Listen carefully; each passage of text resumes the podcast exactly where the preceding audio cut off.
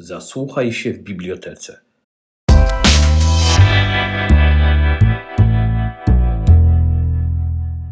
Dzień dobry.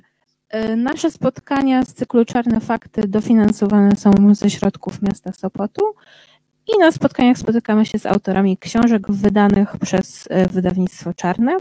Dzisiaj przedmiotem naszej rozmowy będzie Księżyc z Peweksu.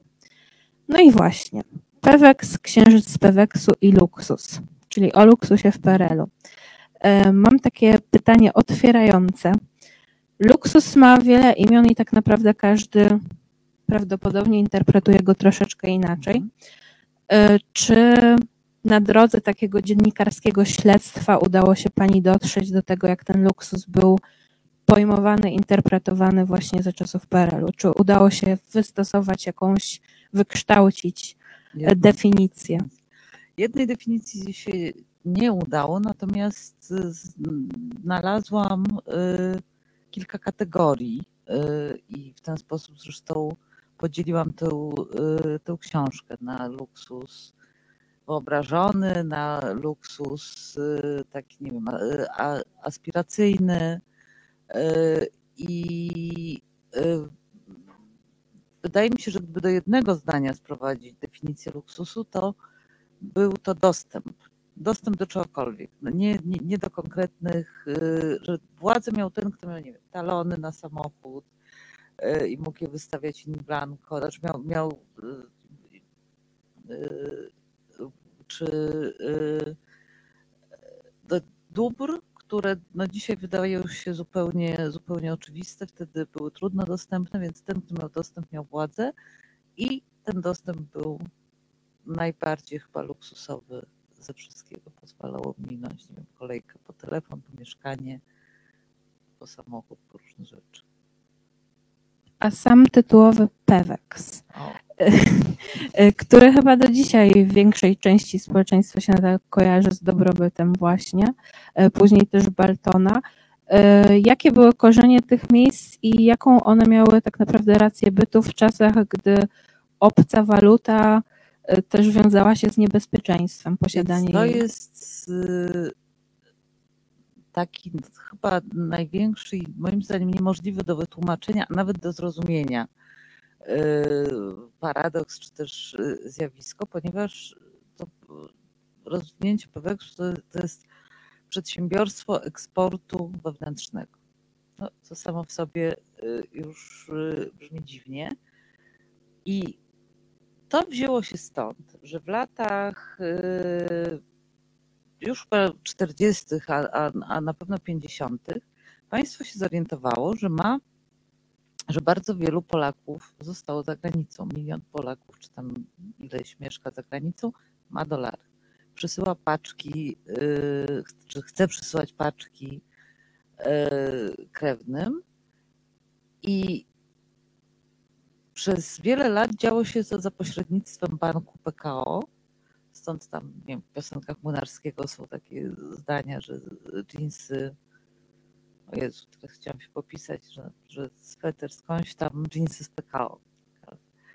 E, I naj- najpierw to było pośrednictwo przy tych paczkach, a potem to już się. Jak ktoś mia, miał, miał te dewizy, no to mógł tam jakoś. Y, jakoś kupować, y, ale nie było jeszcze takich, y, może były stoiska, może, mo- może były jakieś sklepy, ale nie było to tak rozpędzone jak potem, kiedy powstał Peweks. Peweks powstał w 73 roku i w 73 chyba było rozporządzenie, w 74 zaczęły być pierwsze sklepy. I wtedy już władza przymykała oko na, te, na, na posiadanie dewiz, bo bardzo ich potrzebowała. No i to było po, po to, były, chodziło o to, żeby do państwowego budżetu, do państwowej kasy spływały dewizy, których ciągle, ciągle, ciągle brakowało. I co jest y, bardzo ciekawe w Peweksie właściwie chyba najciekawszy, to to, jak on został zapamiętany, bo on został zapamiętany jako jakiś obłędny luksus. Zapach Peweksu do tej, dzisiaj nawet rozmawiałam z jedną panią, która mówi, że zapach Peweksu śnił się, śni jej się do dzisiaj. Ktoś mi kiedyś powiedział, że jak pojechał pierwszy raz do Paryża, wszedł do sklepu i mówi, tu pachnie jak Peweksie. Więc yy, to, yy, natomiast tam były rzeczy niewysokiej jakości, dość często w ogóle krajowe, a największym, y, na, na, największym, na, najwięcej pieniędzy y, zarabiało to przedsiębiorstwo na sprzedaży polskiej wódki. E, I kiedy prześledzić cały los tego, tego, tego przedsiębiorstwa, się okazuje, że powstało po to, żeby, bo ono powstało po to, żeby te, te dewizy na coś tam szły, na przykład na i to było badane przez różne, różne yy, przez NIK było kontrolowane. No, I wynikło z tych kontroli, że, yy, że, że są to sklepy, w których handluje się polską wódką po to, żeby móc kupować gumę do majtek. No tak yy, upraszczając nieco, ale, ale takie są kulisy tego, tego, y, tego luksusu. A czy zakupy w Pewek się mógł robić każdy? No nie, każdy, kto miał dewizy. W związku z tym y, wzbudzał y, Pewek z wielkie emocje i również negatywne, bo w prasie, głównie z lat 70., jest bardzo dużo takich tekstów, że no to potęguje nierówności. No, a państwo miało ich nie, nie, nie potęgować, tylko niwelować. No tutaj jednak no były, trzeba było mieć dewizy albo bony dolarowe, które no to też trzeba było, bo to było tak, że jak ktoś zarabiał w dewizach, czyli był na placówce czy coś, miał te pieniądze w banku, to bank mu nie wydawał dolarów, tylko bony dolarowe. No byli oczywiście cinkciarze, można było kupować na czarnym rynku, a, bo znaczy nie można było, ale się kupowało i to już właśnie nie było takie jakoś szczególnie y, źle widziane. I yy, no i ci, którzy mogli sobie pozwolić na te dolary po czarnorynkowej cenie, yy, no to też, też sobie mogli, mogli tam kupować. Ja ze swojego yy, dzieciństwa pamiętam kasety, kasety, czyste kasety TDK. Po prostu było moje naj, naj, największe marzenie, no i kurtka jeansowa. No właśnie, a co wyznaczało te trendy, co decydowało o tym, że na przykład przetarte błękitne jeansy to było to, coś, co trzeba było mieć? A to były światowe trendy. Światowe trendy w modzie i w muzyce tutaj przenikały. Oczywiście nieco zniekształcone, e, trochę wyobrażone, e, no ale były e, wyobrażone dlatego, że one były przefiltrowane przez media. Media, które y, nie, nie mówimy o internecie, mówimy o tygodnikach, o, o, mniej chyba o, o, telewizji, y, ale nie wiem, o filmach. No więc yy, ktoś oglądał francuski film i wyobrażał sobie, że tak się właśnie nosi, yy, nosi w Paryżu. To znam parę takich historii, że ktoś szykował się na pierwszy wyjazd do Paryża, szył w ogóle ubrania u krawcowej, nie wiadomo co. No i tam się okazywało, że babki chodzą w jeansach i w sweterkach i w ogóle mają naturalny luz, a nie, a nie, a nie wypindrzone od krawcowych. E, więc e, i te, e, te trendy jakoś tak przenikały raczej bardziej wyolbrzymione niż raczej wyolbrzymione niż takie jeden do jednego. Jak ktoś chciał miał czas, miał y, cierpliwość, to mógł się jakoś tam modnie ubrać. E, a takie rzeczy jak dekatyzowane jeans, to już jest czas bazarów, y, które były, to, to już był wczesny przełom lat 80., 90., więc już ten kapitalizm czaił się u bram. I, y, i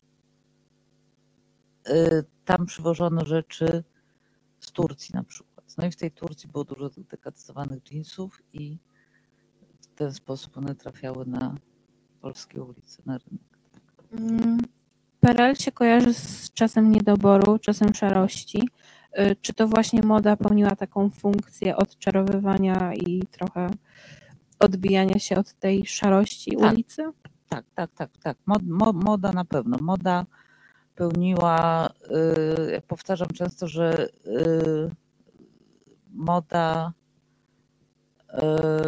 jest ciekawsza w trudnych czasach, bo, no bo wtedy o coś, o coś, o coś, o coś jej chodzi więcej, więcej opowiada. No i tak właśnie było y, w PRL-u, kiedy rzeczywiście modne ubranie wymagało no, wysiłku. W Trójmieście może mniejszego, bo był eksport, y, maryna, import marynarski. E, W interiorze było trudniej. Więc właśnie kobiety miały krawcowe, zdobywały się jakieś materiały. Największe wzięcie miały krawcowe, które, które miały zagraniczne gazety, bo można było tam podpatrzeć, jak, y, co pokazują zagraniczne gazety. E, Były, y, no w Warszawie był Hofland, no to tam były te y, ubrania w trendach, bo przemysł odzieżowy, to też kolejny paradoks, był potężny przemysł odzieżowy, to był chyba drugi co do wielkości przemysł, tylko robił rzeczy kompletnie niemodne, z wielkim opóźnieniem wobec trendów. Wynikało to z wielu, y, z wielu czynników. To była, bo, mm, przez to, że wszystko szło, y, były te centralne ro- rozdzielniki, w związku z tym e, część y, inna centrala zajmowała się tkaninami, inna się zajmowała już gotowym ubraniem, a kto inny jeszcze guzikami. I połączenie tego wszystkiego było karkołomne i trochę niemożliwe. Zajmowało dużo czasu. Tak. Projektanci, bo niektóre fabryki za, zatrudniały projektantów, plastyków, tylko że plastyk wymyślał tam, nie wiem, z fioletowego czegoś ubranie, a dostawał żółte zupełnie coś innego, inny materiał, no, a w innym materiale już inaczej ten projekt wygląda. Projekty też musiały przechodzić przez rozmaite komisje. Te komisje, jak coś było modne i ładne, to to raczej odrzucały, że się nie sprzeda. E, No a gro tej produkcji szło, szła na e, eksport do Związku Radzieckiego, no więc też tutaj za dużo nie zostawało. PRL to 45 lat Tak. mm, czasów nieprzewidywalnych, I czasów różnych i Różnych. zmiennych. No i właśnie, czy rozumienie luksusu zmieniało się wraz z kolejną dekadą, czy na przykład to zależało od tego, kto akurat y, zajmował najwyższe stanowiska w kraju? Tak, to znaczy zmieniało się i to y, ja to w książce y, piszę troszeczkę zainspirowana przez pana profesora Jerzego Kochanowskiego, który badał czarny rynek, że takim wyznacznikiem luksusu jest to, co przywozili marynarze, co przemycali marynarze, że na początku przemycali złote zegarki, a na końcu plastikowe długopisy. No więc y, tak mniej więcej stało się z luksusem na, y, przez te 45 lat, że on y, na, na początku było jeszcze to wspomnienie przedwojenne, romantyczne. Oczywiście nikt tych pięknych złotych rzeczy nie miał, nie widział, ale mógł je sobie wyobrazić. A im y, potem było gorzej i w sumie biedniej, te, tamto wspomnienie blakło, tam- tamte wspomnienia blakły, no i już coraz tańsze rzeczy okazywały się luksusowe. Na pewno się zmieniało. y, y, No, na pewno aż do lat 70. w ogóle nie, nie, chyba nie funkcjonowało takie pojęcie jak marzenie o dobrobycie. To było marzenie o właśnie małej stabilizacji Gomułki. Gomułka wiadomo był y, bardzo skromnym cz- człowiekiem i też nie widział powodów, żeby ludzie jakoś żyli dostatniej. No, a potem przyszedł Gierek z tym swoim rozmachem na kredyt. I wtedy też zmienił się stosunek y, władzy do, y, do luksusu i pieniędzy. Wtedy rzeczywiście sekretarze partii też już za, za, zaczęli się bogacić, zaczęli sobie takie teatrze budować. E, przestało to być e, wstydem w partii, tak jak opowiadają starzy działacze, że, że jednak ci na początku, część z nich była, miała jakiś tam etos, mm, nie uznawali własności i tak dalej, i tak dalej. Po już od, od, od Gierka też, też się do, dorabiali. Zresztą bardzo ciekawym mm, dla, właśnie dla badaczy luksusu e, są takie rozliczenia, rozliczenia ekipy Gierka, które oczywiście to była jakaś tam polityczna, polityczna rozgrywka, ale Najwyższa Izba Kontroli za, za, zaczęła badać, czy władza się dorabia, czy się, czy się nie dorabia. I ludzie pisali donosy, co, co ci sekretarze mają. No i właśnie ktoś pisał, że ma willę ze złotą wanną. Okazało, okazywało się, że to jest to domek typu brda. Yy, I natomiast y, też y, już było takie wyobrażenie, że oni tam mają w ogóle nie, nie, nie wiadomo co oni mieli, oczywiście ponieważ mieli ten super dostęp, ale to było, to było na takim dosyć żenującym poziomie, że oni się kłócili na, na jakichś zjazdach partyjnych o y, kto ma talon na pralkę, a kto dostęp do tam, nie wiem, do lodówki czy czegoś, więc to było takie z dzisiejszego punktu widzenia, tak, to było po prostu no, taka trochę lepszy, lep, lepsza codzienność. Z tamtego punktu widzenia to, to był luksus, a takie prawdziwe pieniądze w okolicach władzy, no to są lata 80. już, no, co właściwie do tej pory jest, no, dało początek powiedzmy różnym fortunom. Dziś spotkałam się też ze stwierdzeniem, że najbardziej polskim słowem jest załatwić. I, Podobno tak, nie ma go po psychience. Tak, i czy to prawda, że to znaczy domyślam się, że tak, ale w jakim stopniu było tak, że y, załatwić trzeba było po prostu wszystko, tak. że nic nie dało się właśnie bez załatwienia. Mhm. Tak, i to zostało zresztą w nas wszystkich. Jak ktoś mm, zachoruje, to przecież nie dzwoni do przychodni, tylko do znajomych, czy mają znajomego lekarza. To, to jakby minęło ponad 30 lat i to dalej działa. Więc yy, yy, no tak, tak, tak, tak, to, to, to przez cały czas yy, działało. No właśnie przez ten niedobór, przez to, co mówiłam na początku o tym dostępie. Jak ktoś miał dostęp, no to mm, no to właśnie mógł załatwić. Ja pamiętam, gadałam w, chyba w Katowicach z facetem, który był w PRL-u wicewojewodą, jakimś takim i to jeszcze w Katowicach, no Śląsk był specjalnie, specjalnie traktowany i on mówi, wie pani, co ja miałem w szufladzie? Yy, talony in blanco. Wie pani, co ja mogłem? Wszystko. No to...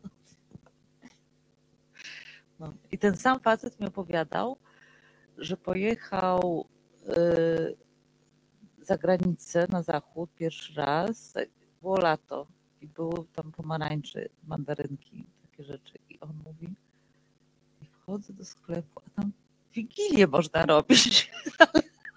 Wszędzie pomarańcze. To jest.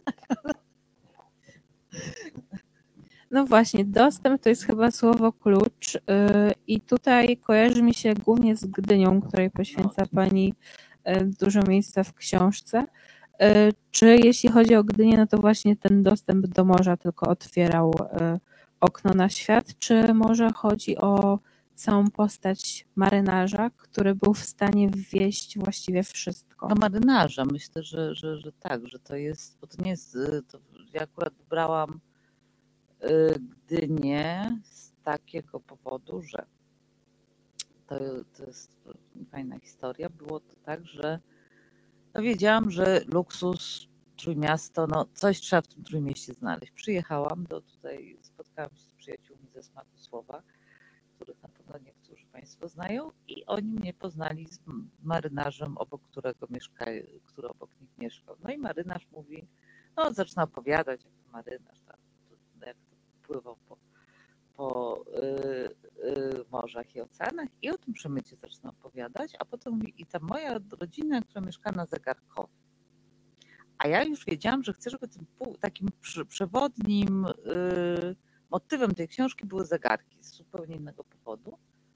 Jak za zegar, jakim zegarkowie? No i okazało się, że osiedle w Orłowie marynarskie było nazwane od przemycanych zegarków zegarkowem.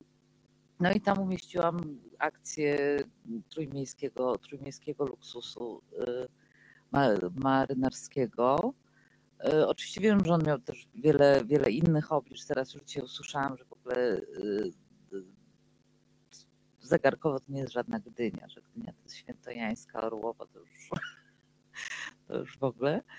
Ale y, no ale jakoś, jako- jak- jakoś wydało mi się to ciekawe. Myślę, że też no, Gdynia miała jakąś taką specyfikę.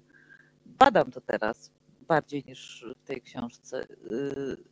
Czym była Gdynia w PRL-u, że z jednej strony y, była, znaczy odebrane jej znaczenie, żeby nadać znaczenie Gdańskowi, no z drugiej strony był ten port duży i, i takie rzeczywiście chyba było wtedy typowo portowe, portowe miasto, bo to był luksus w takim znaczeniu nie tylko, że była hala targowa, komisy i te wszystkie przedmioty, które marynarze przywozili, ale też to, że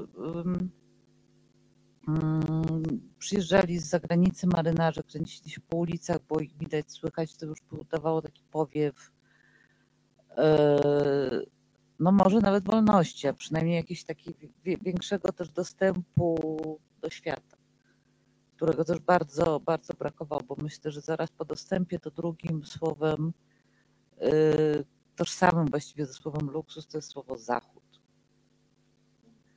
No, więc No właśnie, a zegarkowo, czy mogłaby Pani rozwinąć kwestię tego osiedla? tak, oczywiście. W Gdyni podobno. Gdyni, na, no prawie, już prawie w Sopocie, na granicy. Yy, osiedle Zegarkowo to, są, to jest takie osiedle pomiędzy właściwie Redłowem a Orłowem. E, ulice ma, marynarskie, Szyprów, yy, Jezu, armatorów. O, o, o, o, o, dziękuję, dziękuję. Właśnie, Dziękuję. właśnie o to mi chodziło. No i yy, zostało zbudowane na przełomie lat 50. i 60. była spółdzielnia Plo i Dalmoru. Mieszkali tam y, i ci marynarze na kredyt kupowali te domki. Te domki miały takie domki kostki 130 metrów mogły mieć na- najwięcej, no więc tam sobie y, do, dorabiali oczywiście, a to piwnica, to coś tam wiadomo. E, No i to było też bardzo ciekawe, no bo oczywiście wcześniej się naczytałam o tych marynarzowych futrach, które tam chodzą świętojańsko i nie wiadomo co robią. A tu rozmawiałam z pokoleniem mm, dzieci tych marynarzy, czyli y, to były osoby wówczas y, jakieś 6-7 lat temu, około takie 60 plus, które były wtedy małymi dziećmi w tych latach 60. I to były wspomnienia potwornie zapracowanych matek, które przez 10 miesięcy musiały ten dom ogarniać, te dzieci przy koks, y, piwnica, remonty, czekanie i tak dalej, i tak dalej. Potem przyjeżdżał ten ojciec, wrzeszczał, bo nie było rzadkiewki. Gdzie to luksus? Gdzie ten luksus w ogóle? Znaczy oczywiście one, one oni, bo to i, i, i, i dziewczyny, i, i, kobiety, mężczyźni, y, mieli świadomość, że mają oczywiście trochę lepsze przedmioty. Te matki też bardzo dbały o to, żeby nie, e, no żeby się nie wywyższały, czyli jak szły- mogły zanieść, nie wiem, cukierki do szkoły, ale nie ubierać się jakoś, jakoś nadzwyczajnie. Ale też tam oczywiście te historie tego, że, że ktoś coś przywozi, chowa, potem przychodzi jakaś babka, która tym handluje. To, to, to wszystko tam też się, też się działo, ale też pamiętam taką rozmowę, e, to cytuję ją w książce, bo to było dosyć wstrząsające. Dwóch mężczyzn takich, no, myślę, że 60 plus, e, do, dostatnio z życiowym sukcesem. No i siedzą, opowiadają tam sobie whisky sączą. I któryś w końcu mówi, no tak, my mieliśmy wszystko, mieliśmy jeansy, ale jeansy to nie życie, nie mieliśmy ojców. No i to jednak takie, jak mówi to dorosły chłop po, po whisky, to, to, to robi wrażenie. Więc to jest taka druga strona Drugie dno. E, No właśnie, a sam przemyt to też nie była taka sprawa zupełnie oczywista, bo trzeba jednak było wszystko właśnie załatwić, dogadać się z celnikiem, e, czasem ubrać się na przykład w kilkanaście koszul. Tak, to znaczy oczywiście tu nigdy, tego nigdy się nie dowiemy, ile w tym jest prawdy, ile, ile oni sobie podopisywali już potem na lądzie te kolejne koszule kolejnej opowieści. Ale trochę, trochę jest badań, no bo właśnie profesor Kochanowski, ja, ja posłuchałam marynarza, a profesor Kochanowski zbadał dokumenty. Znalazł zdjęcia bodaj orzechów, yy, w których przewożono zegarki. Tak, Orzechów. tak, włoskich orzechów, w których przewożono y, zegarki, no oczywiście gdzieś tam w butach, w obcasach. Statek ma to do siebie, że ma dużo skrytek i tam właśnie można tonę kawy przewieźć bez, y, bez problemu, tylko potem to trzeba jednak na ten ląd jakoś, no i to no mieli, oczywiście mieli jakieś tam układy y, z celnikami, tłumaczyli, bo ja też nie rozmawiałam z takimi, nie wiem, mega przemytnikami, tylko takimi, co sobie zarobili na, nie wiem, na mieszkanie. E, że y, jak się brało łyżką, a nie chochlą, to spoko. To, to, to, to, to nie było takie, takie, Nie takie było trudne. takich tak, tak, czyli raczej tam, nie wiem, worek. Umiarkowanie. Tak, tak, umiarkowanie. Mm, Zadam kolejne pytanie z serii Osoba urodzona w latach 90. No. E, Dlaczego zegarki miały takie znaczenie w PRL-u? Dlaczego one właśnie urosły do takiego symbolu dobrobytu? Eee, Dobra pytanie. Chciałam kiedyś o tym tekst, a teraz wszystko zapomniałam.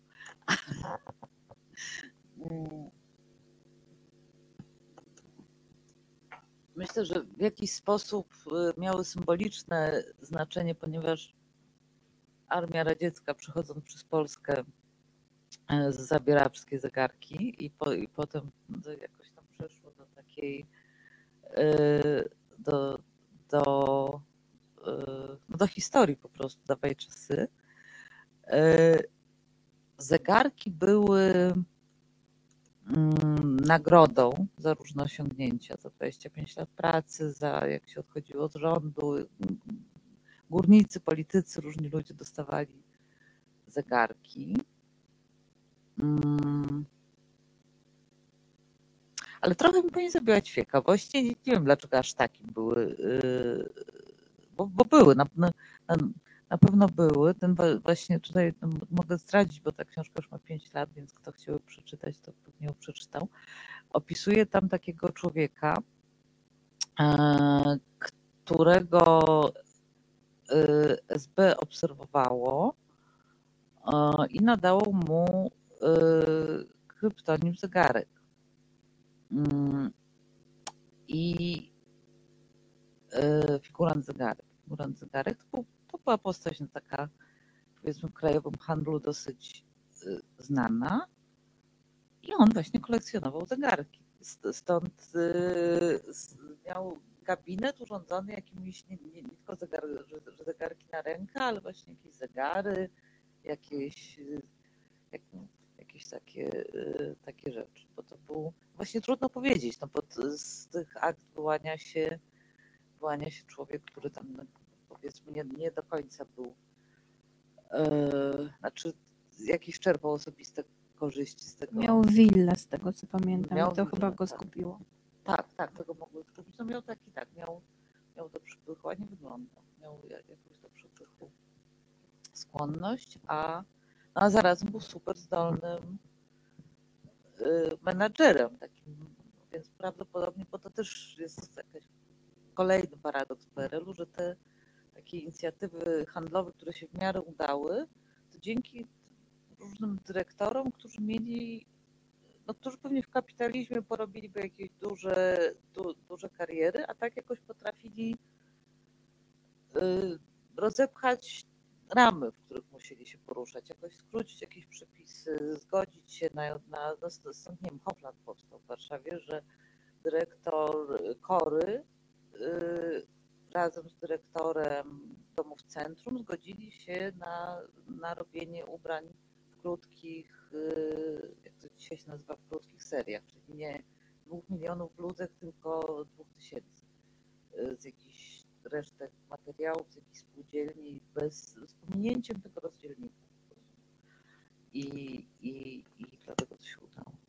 Ale też często potem za te dobre decyzje, które się sprawdzały, ponosili negatywne konsekwencje. No oczywiście tak. Nie wszyscy, no ale, ale tak, no bo to oczywiście budziło zazdrość. No i jak to było drugim takim słowem, w po, kto wiecznie bardziej polski niż załatwić, słowo żółć. I to oczywiście luksus wzbudzał, wzbudzał zawiść. No A tak. czy większą zawiść właśnie wzbudzał materialny luksus, czy może możliwość y, właśnie załatwienia czegoś poprzez znajomości? A nie. Myślę, że to się, to się jakoś łączy. Na przykład różne takie osiedla w Gdyni to się nazywało zegarkowo, ale w innych miastach, gdzie nie było marynarzy, osiedla takie willowe to nazywano złodziejówka. To, to zawsze były jakieś takie. Mm, materialny luksus wzbudzał zawsze podejrzenie. Nawet to było coś, coś gorszego niż zawiść. On się wydawał po prostu podejrzany, że on nie mógł się wydarzyć. y, yy, uczciwie. Więc i to też jakoś zostało troszkę jeszcze. No właśnie, czy to y, czasom PRL-u zawdzięczamy to, że do dziś wstyd rozmawiać o pieniądzach? To stąd Dobre pytanie, ale myślę, że tak, tak, tak. No, znaczy, no, na pewno więcej zostało.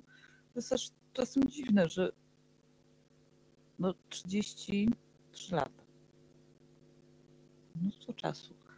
A bardzo, bardzo, bardzo, ba- bardzo dużo z tego PRL-u, yy, z różnych zachowań zostało. Ten, ten, myślę teraz, skąd się bierze wstyd mówienia o pieniądzach. Też z takiej z kolei olbrzymiej nierówności, która, yy, która jest teraz, takiej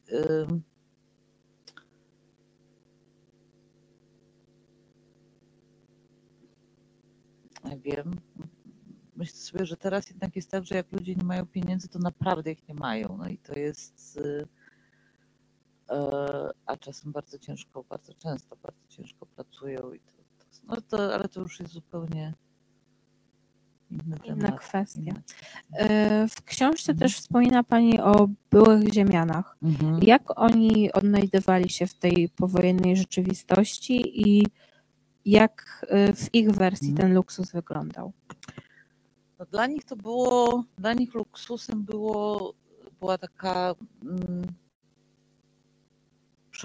przechowanie tradycji, bo im dość, dość niewiele zostało z materialnych rzeczy, bo, bo zostali wy, wywłaszczeni. Czasem ktoś y, nie miał małe, y, mało bardzo ziemi, więc udało się zachować jakiś dworek, to w tym dworku mieszkało teraz tam do, dokwaterowali jakichś ludzi, więc, y, więc jakby stracili na, na długo ten luksus materialny.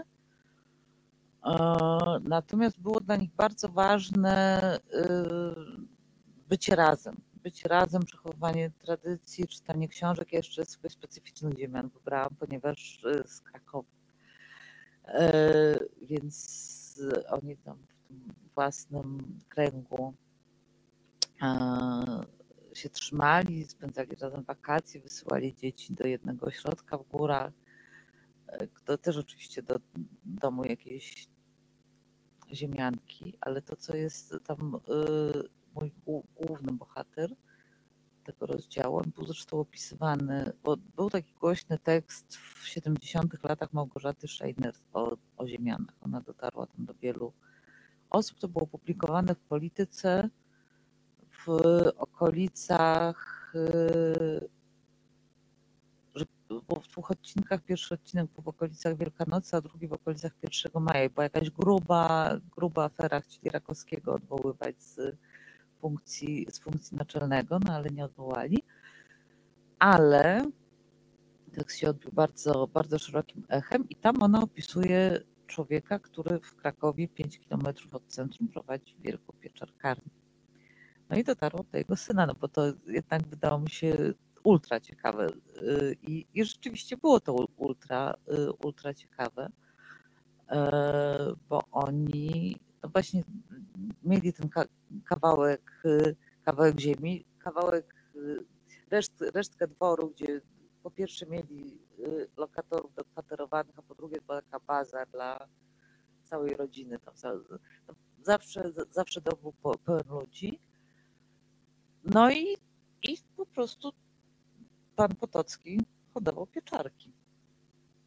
I jakoś nieźle, nieźle, nieźle, nieźle z tego żył. E, I też pamiętam opowieść tego pana, z którym rozmawiałam, czyli, czyli jego syna, że on w którymś momencie w latach 70. pojechał do rodziny do Francji. No i siedzi w tej Francji, w jakimś mieście, czyta gazetę i ta gazeta jest pełna jakichś sążnistych, socjologicznych analiz, jak jest źle, jak jest źle, jak jest kryzys, jak jest fatalnie, jak są... O, I on tak siedzi, czyta to, patrzy. Co, co, im- chodzi? Ludzie siedzą w kawiarniach, samochody jeżdżą, w ogóle o co chodzi? Więc jakby to jeszcze, to co myślę najgorszego zrobił PRL, to taki, y, to właśnie, że wyidealizowanie tego, y, tego zachodu, sprowadzenie y, luksusu i dobrobytu do tych y, tak naprawdę podstawowych Rzeczy. życiowych atrybutów, życiowych, życiowych rzeczy, że przez to tak ciężkie były lata 90.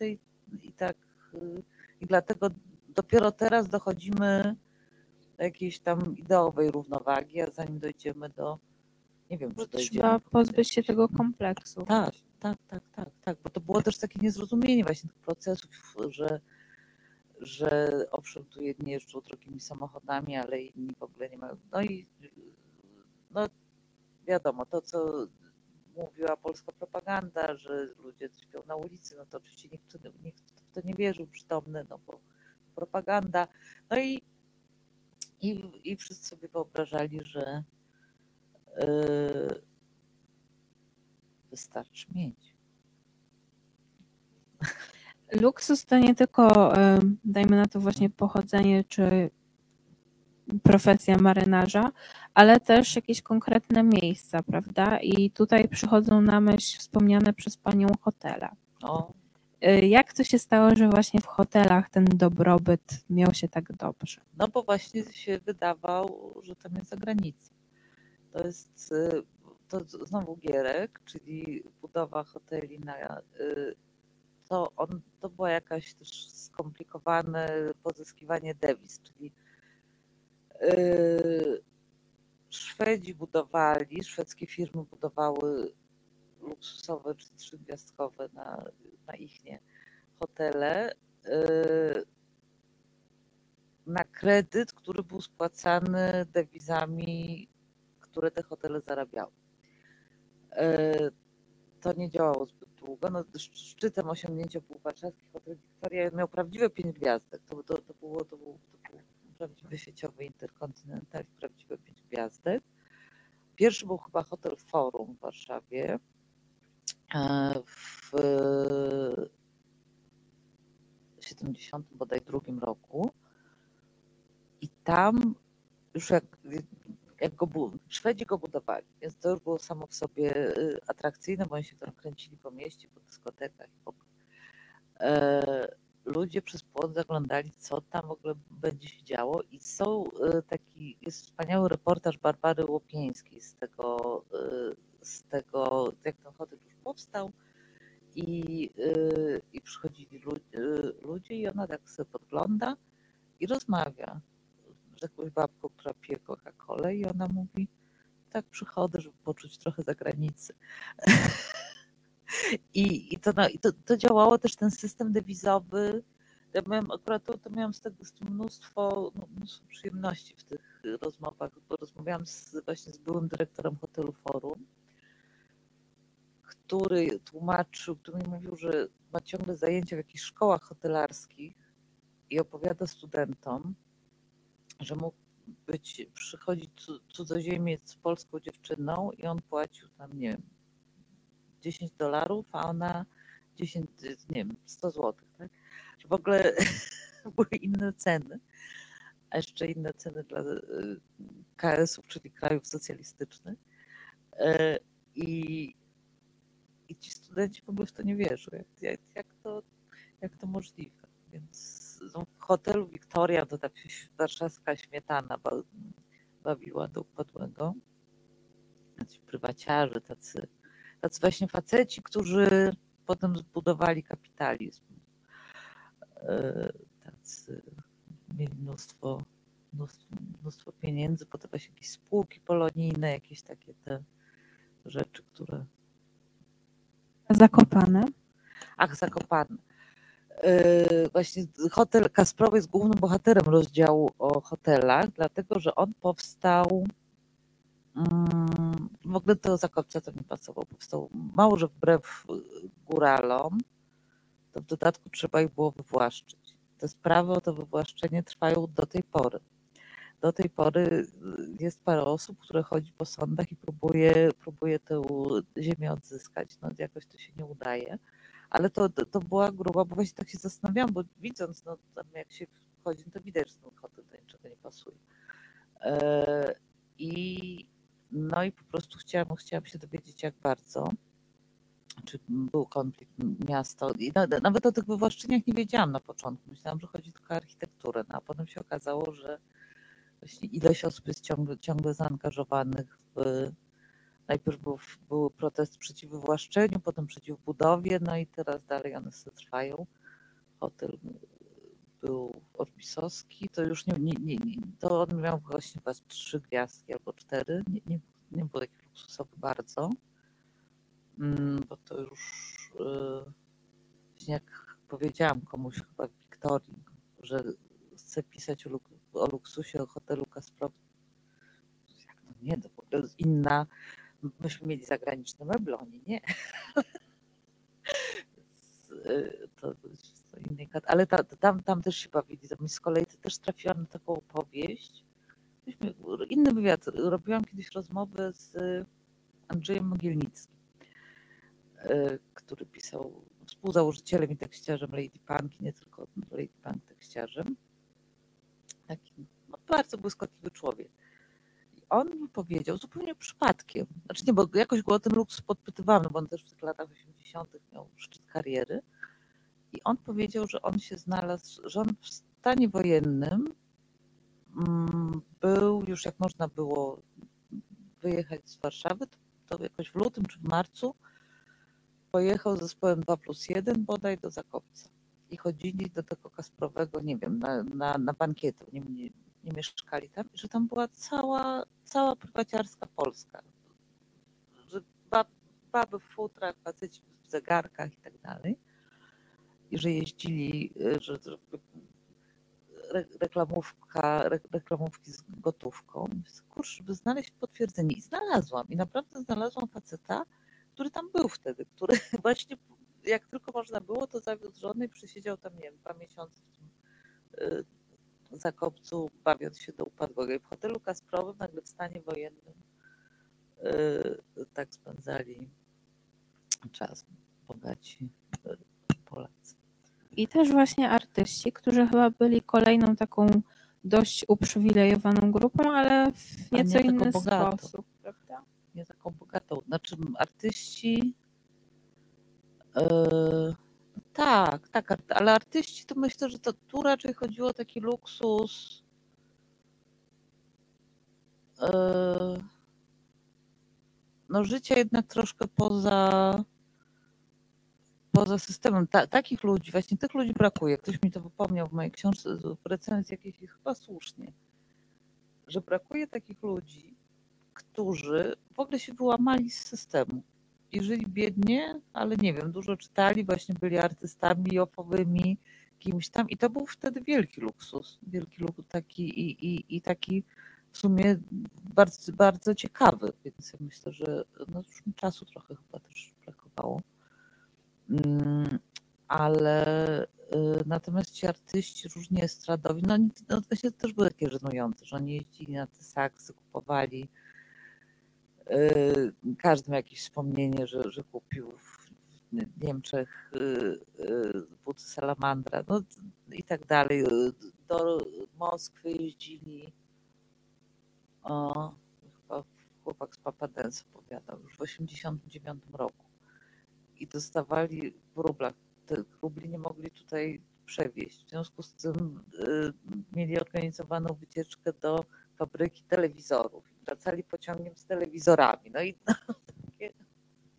Luksus przymusowy. tak, tak, tak. Więc to było, to było takie trochę, no właśnie żenujące. No. Właśnie, z- z- zwłaszcza chyba te, te turne po, po Związku Radzieckim, kiedy, y, kiedy trzeba było wszystko kupić i sprzedać na miejscu, kiedy przychodziły etażowe, etażne, etażowe, wchodziły do pokojów i się zostawiało w tych pokojach, że to za tyle, to za tyle. No w ogóle I jeszcze też taką grupą, która się wybija e, właśnie na kartkach książki, e, są górnicy i w ogóle Śląsk. No Śląsk, tak, Śląsk trochę, znaczy bardziej niż Gdynia. Bardziej niż Gdynia, no bo to był jednak region y, przemysłowy, stamtąd był Gierek. Y, nawet jak Gierek nie był Gierkiem, no to Śląski tak był ważny, no a jak już był Gierek, to rzeczywiście tam, y, znaczy no tak, górnicy po pierwsze byli uprzywilejowani, bo mieli na- najtrudniejszą i najbardziej potrzebną w PRL-u pracę. Po drugie mieli cały, tak jak byście tu mieli Baltonę, no to oni mieli yy, Gieweksy, tak, tak, tak, czyli, czyli sklepy, sklepy górnicze za jakieś no, te dos- dostawali jakieś talony na, na to za, za nadgodziny i tam kupowali za pracę w sobotę, tak, tak, tak. I, i, i, i, i kupowali sprzęt AGD i sprzęt sportowy i coś tam. Mieli chyba najlepsze ośrodki wypoczynkowe. Hotel Bryza w Juracie należał do Komitetu Wojewódzkiego e, Katowickiego PZPR-u. Nawet są tutaj w archiwum, teraz dużo chodzę do archiwum w Gdyni i tam są, są dokumenty z PRL-u. Aż mam ochotę sobie poczytać. Nie jest mi to do niczego potrzebne, ale z ciekawości. Czy jest jakiś wątek, którego nie zawarła Pani w książce i żałuje, że się tam nie pojawił? No właśnie myślę, że ta wolność, yy, wolność od, wol- wolność od, yy, od systemu, bo mi się to wydaje bardzo ciekawe, ba- bardzo mnie jakby osobiście fascynuje, a już nie, nie znalazłam na to yy, czasu, no bo książkę niestety nie można robić w nieskończoność, albo niestety. Może przy okazji następnej. Na razie tak się zachowuje, jak można było w nieskończoność. Przy, przy Gdyni tak się zachowuje. No właśnie, a co następne przed Panią jako autorką? No, Czy nie. pisze się książka o Gdyni? Pisze się. Sama. No właśnie zorientowałam się, że ona się sama nie napisze, co mnie trochę martwi. No się zbiera materiał. No. Cho- Chodzi się, zbiera się materiał, rozmyśla się, bo to jest trochę tak, to jest moje no, no, nowe reporterskie odkrycie, że jak się jedzie na trzy dni, to jest dużo łatwiej o wnioski, bycie pewnym, pewną różnych rzeczy i tak dalej. A jak się zamieszkało, to pojawiają się jakieś niuanse, wątpliwości. I, no i teraz muszę się z, muszę z tym wszystkim po, pozmierzać. Z, y, sobie. No zobaczymy. A jak wygląda Pani proces twórczy? To, czy to właśnie się zaczyna od researchu? Domyślam się, że to jest nieciekawe pytanie. Jest to parę osób, które mnie znają, więc y, nie mogę za bardzo kłamać, ale muszę. E, więc po pierwsze jest tak, że moim głównym źródłem zarobkowania jest taka, no może nie codzienna praca w mediach, no ale ciągle współpracuję z różnymi mediami i muszę, y, muszę, muszę to robić. Więc praca nad książką jest trochę taką pracą dodatkową. E, Ta praca nad tą Gdynią się bardzo różni od y, poprzednich książek, kiedy dość szybko wiedziałam, czego szukam. To znaczy, miałam ustalonej przy modzie i przy, przy tym Peweksie y, określiłam sobie tematy. No to też było oczywiście dosyć mozolne, no bo to, to nigdy nie jest tak, że się idzie, przygotuje pięć osób, one mówią to, co trzeba i, i do druku. Nie, nie, nie. To, to, to jest zwykle właśnie w takim zegarkowiem, to jest, nie wiem, 30 osób przepytanych, czy ileś i jedna ma całą historię, a z kogoś się wyjmuje jedno zdanie. E, no i no ale to przy, przynajmniej miałam jakiś porządek. Wiedziałam, w jakich ramach się obracam. Tutaj niby wiem, czego szukam, ale ciągle mi się to zmienia. A nie mam, y, no więc takim trochę i ten ris, taki, takie miałam marzenie, dobra. Robię lata 40, potem tam inne, potem inne, które mnie najbardziej interesują i potem z tego, bo oczywiście to nie będzie książka typu, że opiszę od lat 40. do 2020 rok po roku, no ale z jakichś epok y, szukam takich, nie wiem, kamieni milowych, które gdzieś y, pokazały specyfikę miasta. No i siadam do roczników gdyńskich. Wertuję lata 40. O, to z 70. O, jakie ciekawe. No i już, i robię notatki z tych 70. I wszystko się sypie, mam notatki już ze wszystkich lat, z których dalej nic nie wynika, ale yy, więc mój proces twórczy jest chaotyczny na etapie researchu. Też mam taką zasadę, być może, na pewno ona nie jest praktyczna, ale wydaje mi się, że ona się sprawdza. Yy, sprawdza już y, po tym przypisaniu, że nie ma niepotrzebnych rozmów, że czasem się rozmowa wydaje nie na temat, ale warto ją sobie potem spisać, bo potem się okazuje jedno zdanie, które pociągnie, pociągnie rozdział, albo okaże się fajnym smaczkiem, albo coś. Y, pisanie i mam, jak już wiem, jakie mam rozdziały, jakie mam tam nie wiem, zagadnienia, już mam z grubsza ten materiał, to wtedy robię coś bardzo nieekologicznego czyli wszystko, co sobie zebrałam, mm, drukuję. I siadam, nakładam okularki i biorę długopis i czytam, podkreślam. Podkreślam i robię notateczki. Notatki już są bardziej ekologiczne, bo na te, te, te wszystkie wydruki potem służą jako kartki do, do notatek. Potem robię notatki z notatek i w końcu z tego się robię jakiś konspekt tego rozdziału i szukanie, no i w tym wszystkim szukanie początku. Tutaj w tej książce jest rozdział o luksusie władzy, na którym miałam błyskotliwy pomysł, a napiszę o jakimś y, dygnitarzu skądś tam, żeby na jego przykładzie to pokazać. I wybrałam wojewodę z Piły, dlatego że słyszałam o nim piosenki. Znałam go z piosenki Strachów na Lachy, a poza tym wojewoda śliwiński, który malował płoty. A poza tym miałam koleżankę w Pile, która pracowała, której matka pracowała w tym urzędzie wojewódzkim, no więc już jakby miał mi kto tam pomóc. No ale oczywiście o samej Pile nie napiszę, no więc dzienniki Rakowskiego, no te wszystkie takie kluczowe lektury dla badaczy PRL, trochę dokumentów, trochę różnych książek historycznych. No i, i co? No i i to, bo on ma być tylko taką, takim przewodnim, yy, przewodnim motywem tego rozdziału, no ale trzeba też napisać, że był Gierek, że był Gomułka, że był Jaruzelski, jak oni się różnili i tak dalej. Yy, no i nad tym siedziałam chyba więcej niż miesiąc. Naprawdę chyba z tydzień w ogóle główkowałam, co z tym zrobić, jak, jak to w ogóle ułożyć. Aż w końcu w którejś książce znalazłam w jakiejś takiej książce mm, o wspomnieniach, znaczy czyjeś wspomnienia z internowania, z internowania właśnie z tej e, ekipy, ekipy Gierka. I tam był wspomniany wojewoda śliwiński, który, nie wiem, nie znosił jak inni palą papierosy czy coś w tym rodzaju.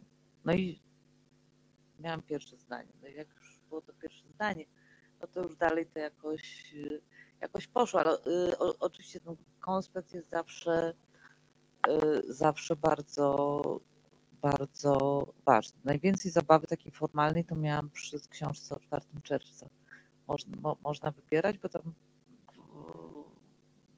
to się, te historie dzieją się tak trochę mm, godzina po godzinie, no, że był, to nie był 4 czerwca, oczywiście to jest takie trochę umowne, e, ale tam właśnie y, czasem jest to po prostu reportaż o jakimś mieście, o dniu wyborów w jakimś mieście, czasem jest to historia jednej osoby, czasem jakiegoś zjawiska, czasem jest to monolog czyjś, więc y, tam miałam y, tam miałam takie y, właśnie najfajniej mi się pisało tą książkę. A na tu stoł to zupełnie nie wiem, co stół nie miał zrobić. Czekamy w takim No. razie. Nic innego nie pozostaje. E, Drodzy Państwo, czy są jakieś pytania do autorki? Nikt się nie zgłasza. No dobrze. W takim razie nic innego nam nie pozostaje, jak czekać właśnie na książkę o Gdyni, która mam 24. nadzieję, że ukaże się za niedługo, No za półtora najwcześniej. No, będzie, będzie. ale będzie warto na pewno czekać. I dziękujemy bardzo za spotkanie, za rozmowę. Dziękuję Dziękuję. Państwu. Dziękuję.